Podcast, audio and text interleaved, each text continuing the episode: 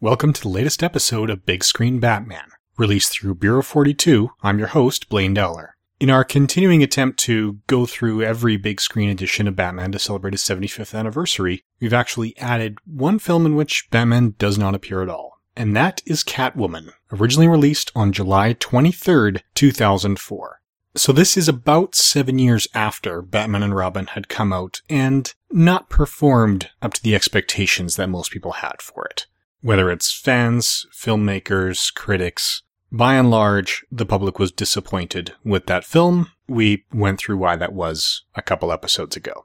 They were still trying to get a Batman franchise off the ground. So Michael Uslan is a huge Batman fan. He'd actually acquired the film rights to Batman in 1979, and it took him 10 years to get a Batman project onto the screen. And that first success in getting it on the screen was the first Tim Burton film.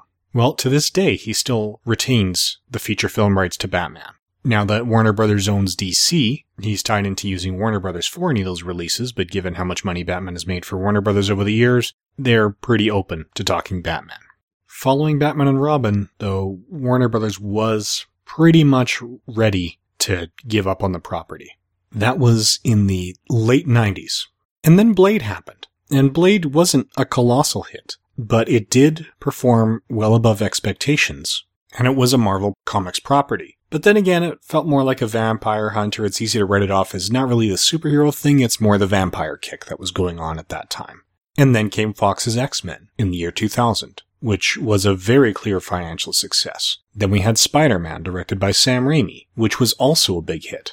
So Warner Brothers was willing to get its feet back into the superhero pool. And they had a couple of ideas going. One was an adaptation of Batman Year One. That could have happened. There's the Chris Nolan films, which were the ones that eventually got made, that we'll start discussing next month. And while they were bouncing back and forth between those, they did end up approving a film based on Catwoman. Now, Michael Uslan had the rights to Catwoman as part of the Batman rights, but he wasn't greatly involved. So my understanding is they essentially put his name in the credits and cut him a check to use the character, and that's about as far as his involvement went. The Catwoman we see in the 2004 film does not really resemble the Catwoman from the comics. The headdress is somewhat similar to some of the cat themed cowls that have been used in the comics, but in the comics, Catwoman is Selina Kyle. She's been Selina Kyle since 1940. Character hasn't always been prominent. For example, in the 1950s, there really were no female villains unless they were being influenced by a man. So she didn't really have a role in that, and they just didn't use her. So there's no other Catwoman. Catwoman just wasn't on the page. Catwoman has appeared in a few different films already. This is actually her third big screen appearance. It was Selina Kyle, sort of, in the 1966 Batman, even though she would put on the French accent to take on that role and considered Catwoman to be her real name when she was yelling at one of the thugs in the restaurant. And then again in Batman Returns, she was definitely Selina Kyle, although she had a much different history from the Selina Kyle in the comics, as we saw in Batman Year One. Still, this Catwoman is very different. This Catwoman is Patience Phillips, and she doesn't start off as a cat burglar, who is the traditional Catwoman role in the comics, a character with no superpowers, just a whole lot of skill.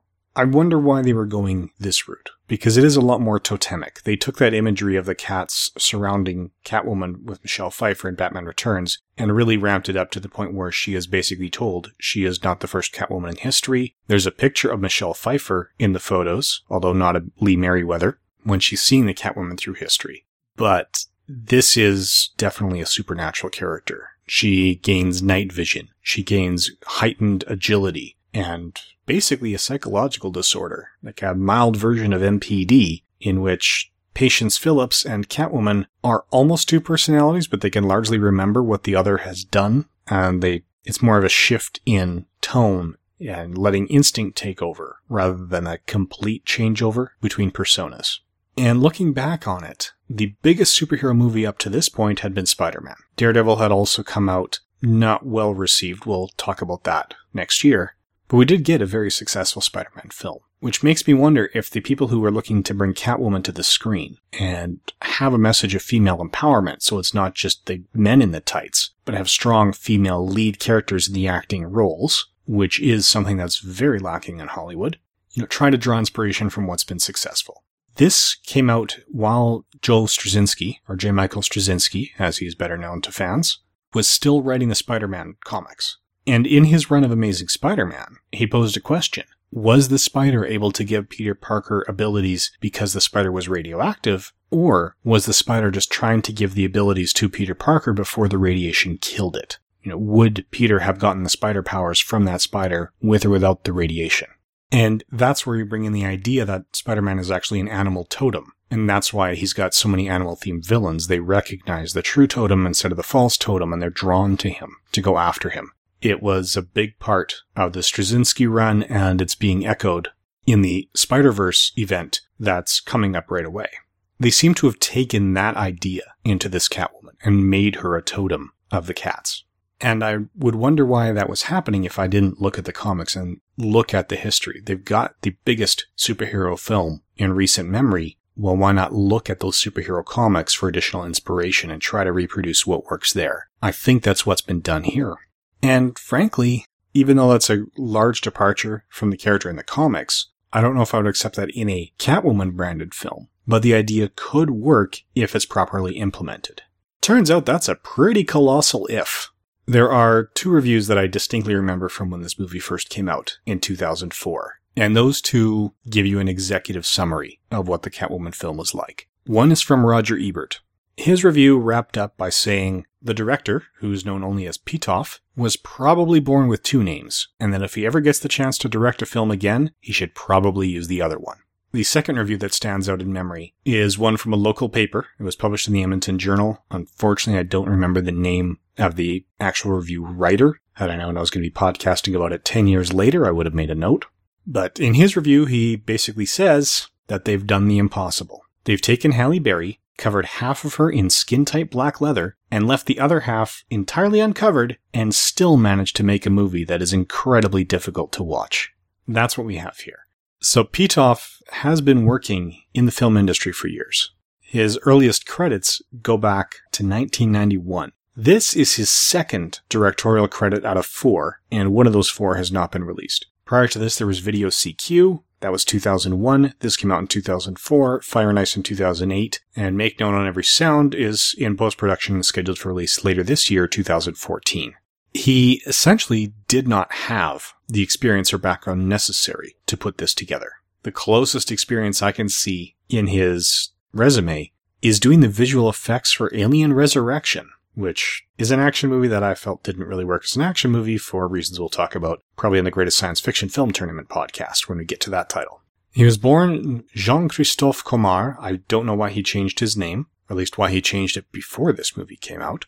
But I think ultimately what happened here is that he was following the French tradition. He was born in Paris, France. And if you go back through a lot of film history, the French films are largely about conveying social themes and messages and dealing with that, and not so much about telling the entertaining story here and now.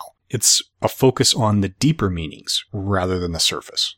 And I don't think, at least at this point in his career, Pitof was ready to handle both. He was trying to do a good action story with a new superhero while at the same time conveying a particular social message. And because he wasn't ready to do both, he failed at both. Although I think he actually did better with the deeper meanings and the themes than he did with executing the story itself. We'll get into that a bit later. So now as far as the cast is concerned, again, trying to reproduce the recent successes, they bring in Halle Berry, who'd been playing Storm in the X-Men films, which had been very popular up to this point. She'd already won the Oscar for Monsters Ball. She'd been in Die Another Day as Jinx, which was supposed to be her first attempt to launch her own franchise as an action star. Eventually ended up in Catwoman. And of course has gone on to a fairly well-known career after that. So she was a pretty reliable quantity up to this point. Now the male lead in this is Benjamin Bratt. He gets second billing, and that's because he probably is the second most prominent character in the film, but this is largely on Halle Berry. The second billing is very much a co-star. You know, it's more of a supporting role than a starring role. Now, Bratt's career goes back to Juarez in 1987. He showed up in Police Story Gladiator School, Night Watch, Nasty Boys, both the movie and the TV series, Bright Angel, One Good Cop, Demolition Man, Clear and Present Danger, The River Wild, Exiled, Homicide, Life on the Streets, The Next Best Thing, Red Planet, Miss Congeniality, Traffic, Piñero, Abandon, an episode of Frasier, The Woodsman, he was definitely a known quantity up to this point. Following this, there was Thumbsucker, The Great Raid, E-Ring, Life in the Time of, or sorry, Love in the Time of Cholera, Andromeda Strain miniseries, The Trucker, The Mission, The American Experience, The Cleaner, Cloudy with a Chance of Meatballs, 95 episodes of Law and Order, which is probably what he's best known for now, 36 episodes of Private Practice, few of Modern Family, 24. So he was definitely a known quantity.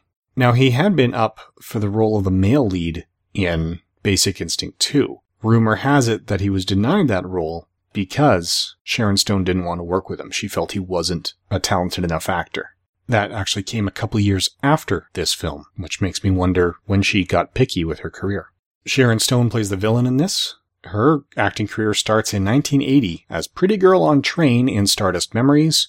She went on to do guest spots in Silver Spoon, Bay City Blues, Remington Steele, The All New Mike Hammer, Irreconcilable Differences, Magnum PI, TJ Hooker, Police Academy 4, Cold Steel, War and Remembrance, Total Recall was probably her first prominent role, even if it wasn't all that large a part. It was an important part. Her breakout role is certainly Basic Instinct. She followed from there into Sliver, Last Action Hero, Intersection, The Specialist, The Quick and the Dead, Roseanne, Casino, Diabolique, Last Dance, Sphere, The Mighty, Antz, Gloria, The Muse, The Sissy Duckling, Simpatico. If these walls could talk too, picking up the pieces, Beautiful Joe, Harold and the Purple Crayon, she's the narrator. Cold Creek Manor, The Practice, A Different Loyalty. Then she did Catwoman, before going on to Higglytown Heroes, Will and Grace, Broken Flowers, Basic Instinct 2, Huff, Bobby, If I Had Known I Was a Genius, When a Man Falls, Democracy, The Year of Getting to Know Us, $5 a Day, Law and Order Special Victims Unit, God's Behaving Badly, and she's got a few other movies in production. Lambert Wilson plays her husband in the film, and he's not as well known as the others. He's got 105 credits, also still running. His do go back to 1977. Looking at his career, there's a lot of French films, which is probably why we weren't as familiar with him and Pitof chose him. Looking at these, there's simply a lot of movies that are not terribly familiar to the North American audiences, but which would have been very familiar to Pitof and the rest of his crew having come originally from France. The first major North American films I can find on his credits were the Matrix sequels as Merovingian. And then he also did Babylon AD, Of Gods and Men, and again, a very productive French career. We also have Frances Conroy in the film as sort of a mentor character to Halle Berry, another woman with a lengthy list of credits, including 321 Contact, the 1980s Twilight Zone, Newhart, Hill Street Blues, Remington Steele, Billy Bathgate, Scent of a Woman, The Adventures of Huck Finn, Cosby, Law and Order, Stark Raving Mad, Made in Manhattan, Six Feet Under, Desperate Housewives. So she's had a fairly respectable career both before and after this. She was Loretta Stinson on nine episodes of How I Met Your Mother. She's in American Horror Story, Royal Pains. Alex Borstein is sort of the plucky sidekick, the one who's supposed to be in there largely for comic relief. And her career has been going since she appeared in Mighty Morphin Power Rangers in 1993 as well as various other iterations of the Power Rangers franchise. Frasier, Friends, Three South, Bad Santa, the Lizzie McGuire movie. So her biggest role, as far as the audience for Catwoman is concerned up to this point, was probably Bad Santa, but even that she's as Milwaukee Mom with a Photo, so it's not a very prominent role. Following that, and actually preceding that, she had roles as a couple different characters on Gilmore Girls. She was in Drawn Together drop dead gorgeous in a down to earth bombshell sort of way. In the thick of it, Mad TV, Dinner for Schmucks, Hot in Cleveland, Robot Chicken, The Cleveland Show, Shameless, Family Guy. So a number of voice acting credits. One of the more recognizable faces these days, although not then, is Christopher Heyerdahl. He's got a tiny little role in this movie. He's the noisy neighbor across the street, the one who's credited only as Rocker. If we look through his credentials, he goes back to 21 Jump Street, Are You Afraid of the Dark, Highlander The Final Dimension, Coyote Run, Silent Trigger, Lassie, Call the Wild Dog of the Yukon, Hemoglobin, Peacekeeper, Affliction, Requiem for Murder, Babel, The Secret Life of Jules Verne, La Femme Nikita, The Killing Yard, Just Cause, John Doe as Dr. Hillerman, Andromeda, Stargate SG-1, Jeremiah, The Chronicles of Riddick, Kingdom Hospital. Then he appears in this film he would go on to be in Blade Trinity, Into the West, The Collector, Saved, Stephen King's Dead Zone, Psych, Whistler, The Invisible, Sanctuary. He's Zor-El in Smallville. He was Todd the Wraith in several episodes of Stargate Atlantis. He's Alastair in Supernatural. He appears in the Twilight Saga as Marcus, an episode of Human Target, few episodes of Caprica, few episodes of True Blood as Dieter Braun, the new Nikita series in addition to the old series, Beauty and the Beast, Hell on Wheels. He is a character actor with a very distinctive look. There are a number of actors that we'd notice. There's Peter Wingfield, who's been in X-Men 2 as well as others. There is even a recognizable quasi cameo that's uncredited. The basic storyline of the movie is essentially about evil makeup. Sharon Stone is the former spokesmodel and co-owner of a of a cosmetics company. Her husband is the president of the company. Sharon Stone is being pushed out and replaced with a younger actress to be the face of the makeup. And this makeup has some seriously detrimental side effects that somehow the FDA has missed. They're aware of it, but they're going onto market anyway because they've invested so much money in it, they don't want that investment to go to waste. While they're going through this and reviewing the files and talking about the effects it has, there's a face of a particular model on screen. And this model is actually an actress who is not billed, but who is easily recognizable. Her name is Missy Peregrym. I first noticed her when she was one of the leads in Black Sash, which was an ensemble cast. Since then, she had a guest spot in Smallville, a run as the perception changing individual near the end of the first season of Heroes. She was the female lead throughout both seasons of Reaper. She's currently starring as the lead of Rookie Blue. Kind of started off with an ensemble cast feel, but really these days it's her show, currently in season five. So she's got a very recognizable face. It's kind of hard to miss her. And hers is the face that you see with the long term scarring when you stop using this addictive makeup. She's not credited. I think she might be okay with not being credited in this film. Some of the issues with this film are coming from having rushed scripts. There are a number of people who are credited with the script for this film. Now, the writing credits in the Internet Movie Database include story credits for three people Teresa Rebeck, John Brancato, and Michael Ferris. Now, John Brancato and Michael Ferris are credited for the screenplay with an ampersand, with John Rogers following the word and. Now, John Rogers has gone out publicly and discussed Catwoman in a number of areas, and quite frankly, in fact. Turns out there were a lot more screenwriters than you see given credit here. There were a number of people who did passes. Some of the reasons that they weren't given writing credits was because in order to receive a writing credit, you have to be a Writers Guild of America member. So some of these people are non-union members because they haven't gotten enough work that is truly their own to meet the entry qualifications, because they do have an entry standard for the WGA, as one would typically expect. So a lot of what you see on screen is not what John Rogers wrote, and there are other problems in terms of getting it to the screen. As I said, Pitof was trying to tell a story and tell themes and go through it. And a lot of this is about female empowerment and putting women first. Now, I talked last year about Supergirl and how I felt that handled that same theme of female empowerment in a pretty poor fashion. In Supergirl, they decided to really show how great women were by just surrounding them with utterly incompetent men. So it wasn't so much about building women up as it was tearing men down. This movie is also about female empowerment, but it handles it the right way. Benjamin Bratt is one of the two prominent male characters. He's an extremely capable police officer. In fact, he can climb stairs with an almost inhuman speed, as we see when Halle Berry is hanging out of a second or third floor apartment on an air conditioner that's about to give, and he goes up the stairs from the ground floor, breaks into her apartment, and catches her on that ledge in the span of about seven seconds. So, very capable in that regard. He's a master Googler. He was in her apartment for under a minute. Goes to work, Googles the paintings he saw on her wall that he did not take pictures of, and then shows up at her place of work to, you know, talk about her art and commend them. And a lot of this goes by what he Googled about the paintings he saw. So he's managed to pull enough research together to identify what these paintings were, who painted them, what movements they were from, and, you know, basically pack in a little art history course in the span of a couple of hours. So yeah, he's pretty capable in that regard. The other male character that we see is capable at his job. He, he does a good job of running this makeup company he's an unethical jerk, but that's a choice. It's not a question of ability.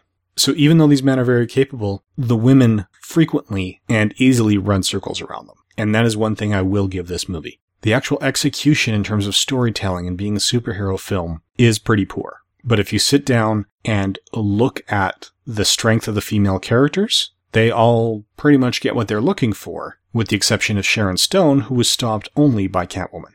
So ultimately, Sharon Stone is the one who starts killing people, including scientists, including her husband. She frames Catwoman for it because she wants this makeup on the market. This addictive, damaging makeup that causes horrific scarring if you ever stop using it and turns your skin into living marble as long as you do continue using it, as she has been doing for years. Now, she's been using this stuff for years without ending up hospitalized, without the fainting spells, without any of the negative side effects that Halle Berry's friend Sally has been demonstrating.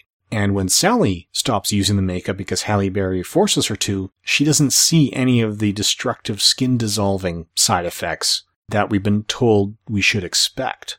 That's one of the areas in which the film just makes no sense. Pitof is decent with themes, but he seems to be really all about the visual flair more so than the story. He is addicted to color filters to the point that during one scene, it's very tightly controlled. Some areas are lit only in blue, some only in green, some in red. Some of them are not well lit at all. To the point where as Catwoman and Benjamin Bratt's character, Tom Lone, are fighting, her lipstick appears to be changing color. Simply because it's such a bright and vivid red, red is really the only color it reflects. So when she moves into white light or red light, you can see the red lipstick, even though it only stands out really in white light. When she moves into the blue or green, it's such pure blue and such pure green, it doesn't reflect at all. So some shots her lipstick appears black, some shots it appears bright red. That's because he's got the color filters in place, so only certain colors of light are making it onto the film. And because the lighting is so intense, that it gives this impression to the point that it actually drives me out of the film in a number of cases. It's one thing to have that in a circus performance. You'd expect that they'd have powerful lights of particular colors.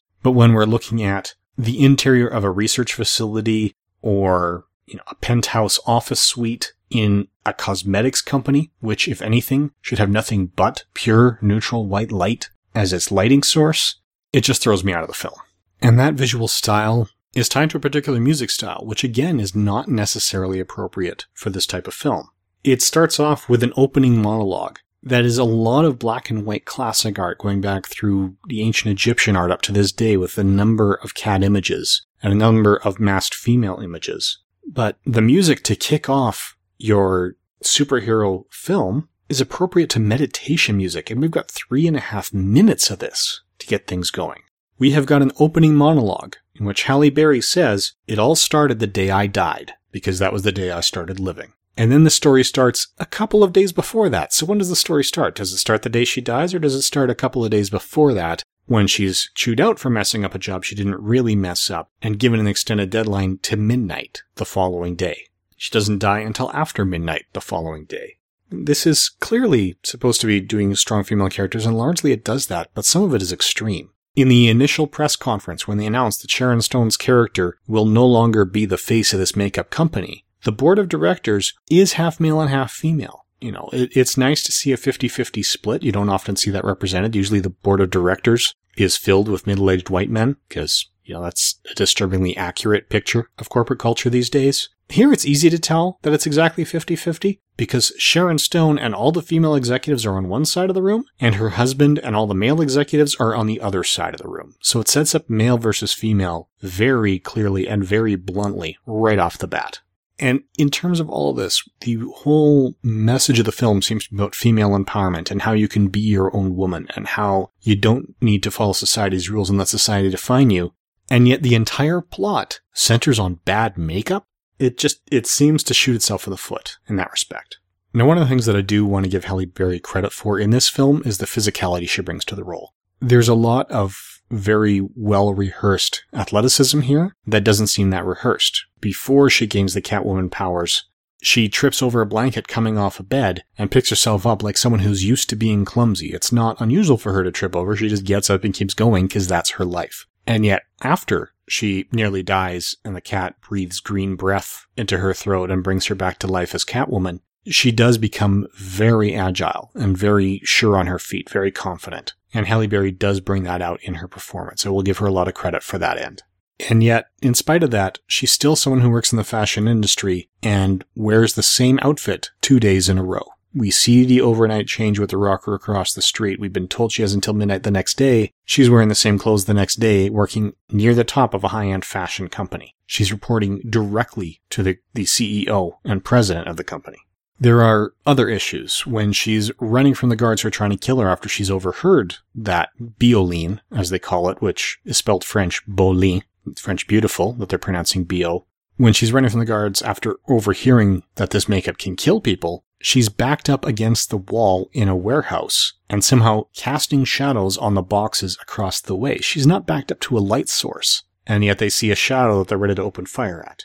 We've got issues when she kind of foils a robbery and, robbery and kind of participates, where the robbers are breaking the glass cases and the glass breaks while their arms are on the backswing before contact is made.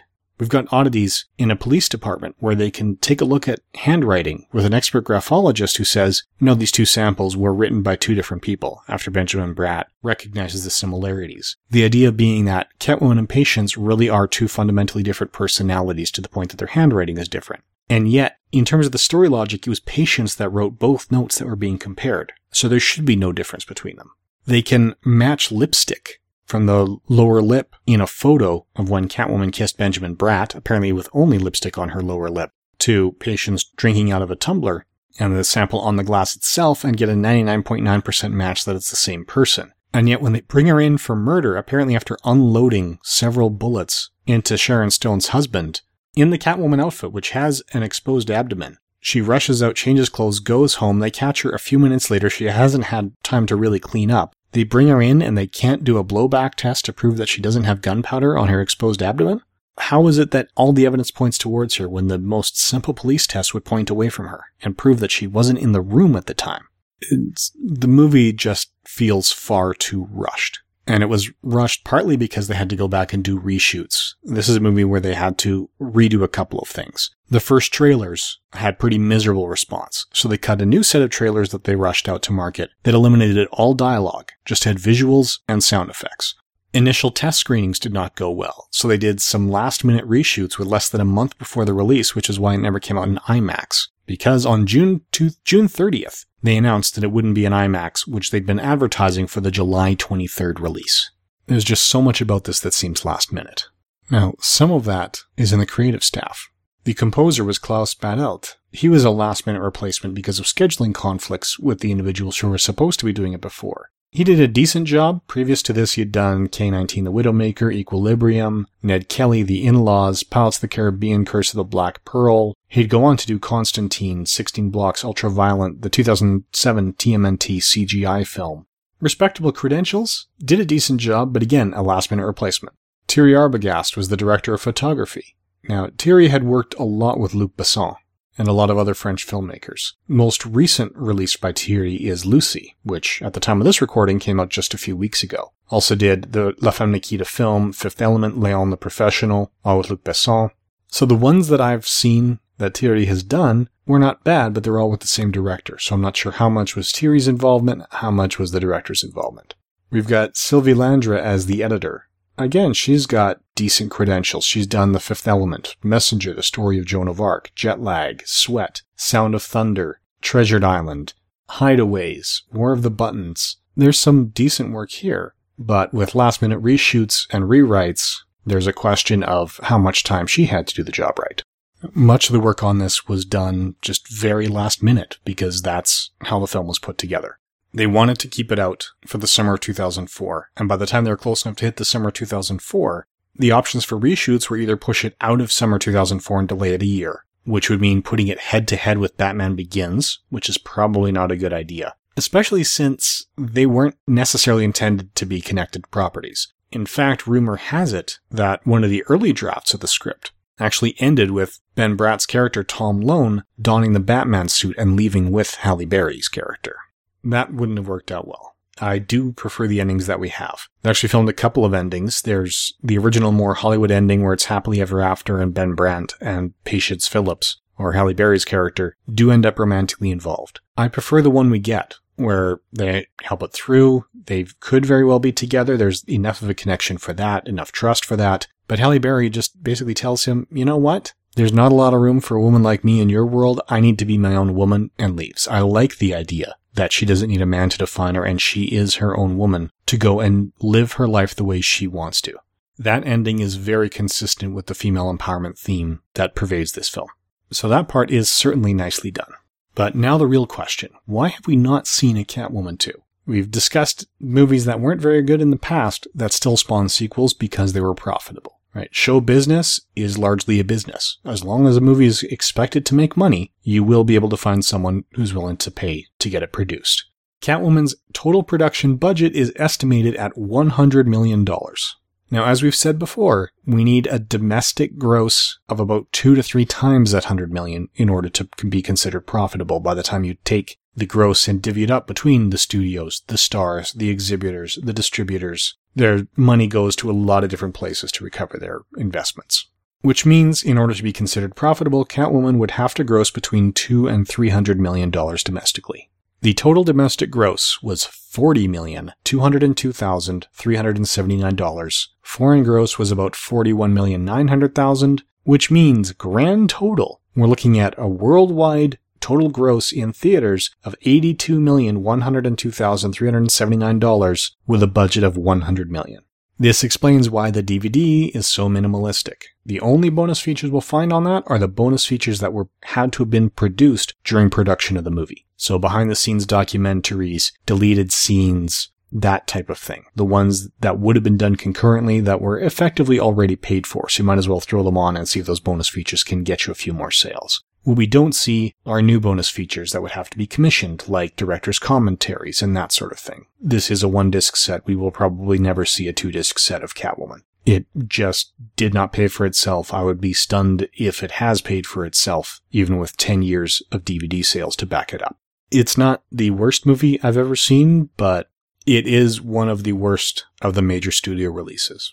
Although I must admit, the first time I watched it, I was just watching it as a superhero film. It wasn't until I rewatched it a couple of times for this podcast that I was really digging for what was going on, what they were thinking, how it ties in. And that's when I noticed the strength of the female empowerment portion of the story. So it is not completely without merit. And that's not something I can say about every movie I've seen.